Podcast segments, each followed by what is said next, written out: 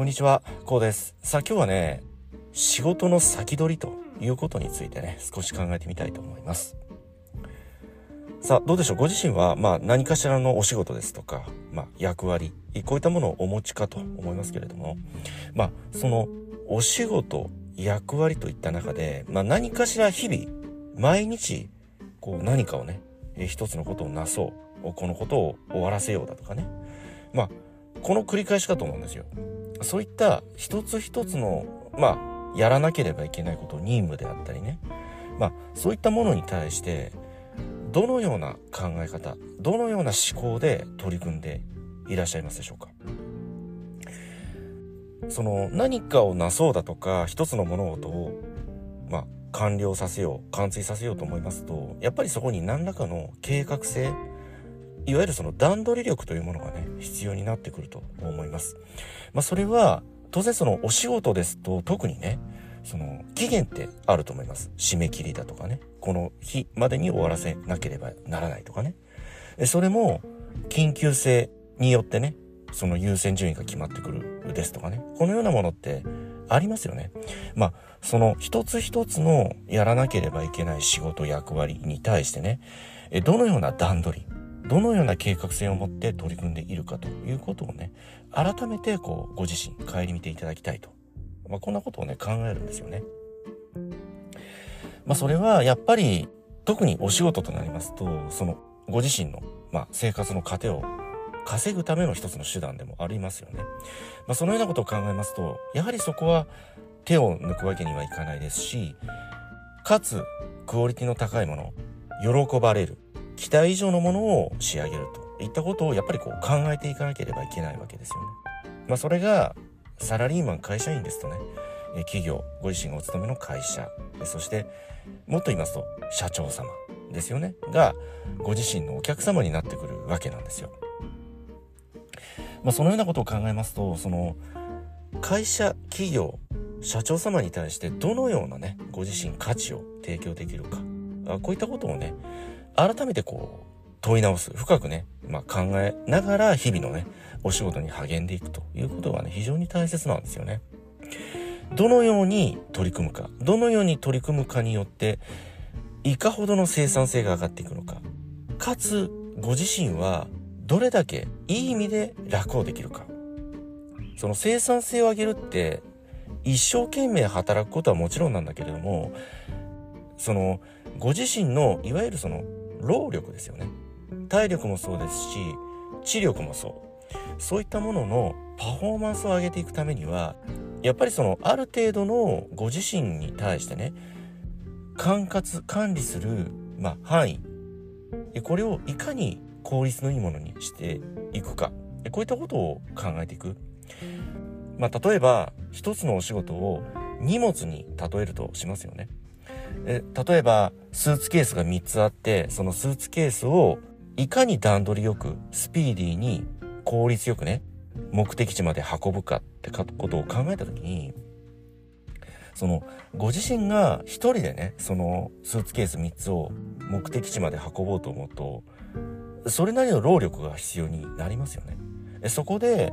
まあ、どれだけのそこに、その自分以外の人力を投入するか、それが2人なのか3人なのか、4人なのか5人なのか、それは、その計画の段階、段取りの段階で考えなければいけないことでもありますよね。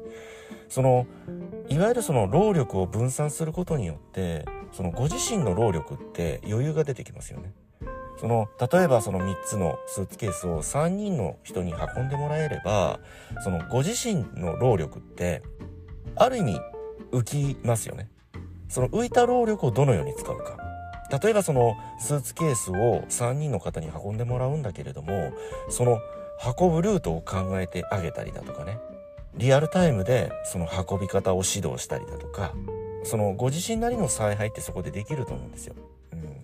うん、ご自身が一人で全て何もかもね、スーツケースも運びながら、その運ぶルートを考えね、効率のいい方法を考えるって、もうこれ想像しただけでもその労力といったことを考えますと、まあ、非常に非効率ですよね。時間もかかりますし、そのご自身の体力、知力、すべてが、まあ、パフォーマンスが落ちてしまいますよね。ですので、そこはある程度の人を使い、そして効率のいい運び方、ルート、このようなものを指示してあげる。こういった立場、こういったポジションにご自身が回ることによって、その3つのスーツケースって、スピーディーにかつ効率よくね、その目的地にお届けすることができるということでもありますよね。まあこれは一つの例えでもあるんですけど、そのご自身が一つの仕事を成し遂げようとした時に、どのようにしたらね、その仕事がスピーディーにかつ効率よく非常に高いクオリティで終わらせる完了することができるのかここを日々追求していく、まあ、このような繰り返しの先にねその一つのお仕事に対するものの考え方であったり、まあ、効率もそうですしそのクオリティの上げ方もそうですしね。そのいわゆる段取り力というものが磨きがかかってくるわけじゃないですか。ですのでその一つの仕事を成し遂げようその一つの仕事を完了させようと思い立った時にまず段取りを組んでいく。その段取りを組んでいくというのは言い方を変えますとこれ逆算作業でもあるわけじゃないですか。その車のカーナビがいい例ですよね。先に行きたい目的地を設定するじゃないですか。それが目標ですよね。お仕事で言えばその締め切り日であったりクオリティですよね。完成形のクオリティを思い描く作業がその目的地ですよね。まず目的地を設定してそこから効率のいいルートを選択していくといった作業になりますよね。それが例えばある程度資金があるのであればね有料道路高速道路を使うのもいいだろうし資金がないのであればねその一般道を使いいかにねその一般道でも最短距離でかつ時間のかからないルートを選んでいくか。ということを考えた時にその高速道路でしたら例えば深夜に走りますと割引が効いたりだとかねそのまあ割引が効かないにしてもねその基本的に早く目的地に着くことができますよね。ところが一般道となりますとお昼間もそうですし夕方もそうですけれどもところどころで渋滞が発生していたりですとか何らかのこの交通事情ということで、まあ、足止めを食らったりねそのようなことを考慮しなければいけないわけですよね。なのでその様々な条件下の中で様々な方法を考えていく。これが段取り力でもあるしそのお仕事のある意味先取りでもあるわけなんですよね。うん、そのお仕事をその完成形をイメージングする。想像する。匂い色形全てが伝わるぐらいリアルに思い描く。そしてそこから逆算してねどのようにしたらそのクオリティのものが作り出せるか残せるか生み出せるか。こういったことをまず設定する。そこからの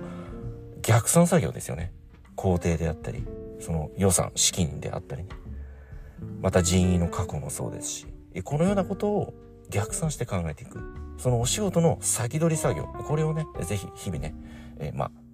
繰り返し繰り返しどんな仕事どんな種類のお仕事に対してもこの考え方をね常に持って当たっていく。これがねご自身の段取り力お仕事の先取り力をね磨いていく一つのねコツでもあるとこのようにね考えております。その一つのお仕事って当然その終わったらそこで終わりじゃありませんよね。また次の仕事また次の仕事ってやってくるわけじゃないですか。そのどんな仕事その次の仕事そのまた次の仕事といった時にさらにそのクオリティだとか生産性。まあこのようなものも全てに対してその質クオリティってやっぱり上げていきたいじゃないですか。それが成長している実感でもあるしまあ一つのやりがいにもなってきますよね。喜びですとかね。ですのでそのご自身のお仕事の先取りといった考え方いわゆるその段取り力に磨きをかけていく。こういった考え方をね、ぜひ日々のお仕事に意識してね、え取り入れていっていただきたいと。このようなことをね、え考えておりますけれどもね、えこのような考え方、どのようにね、お考えになられますでしょうか。はい、今日はこの辺りでね、終わりにしたいと思います。え今回の内容が何らかの気づきやヒントになればね、え大変幸いと考えております。ではまた次回お会いいたしましょう。ありがとうございました。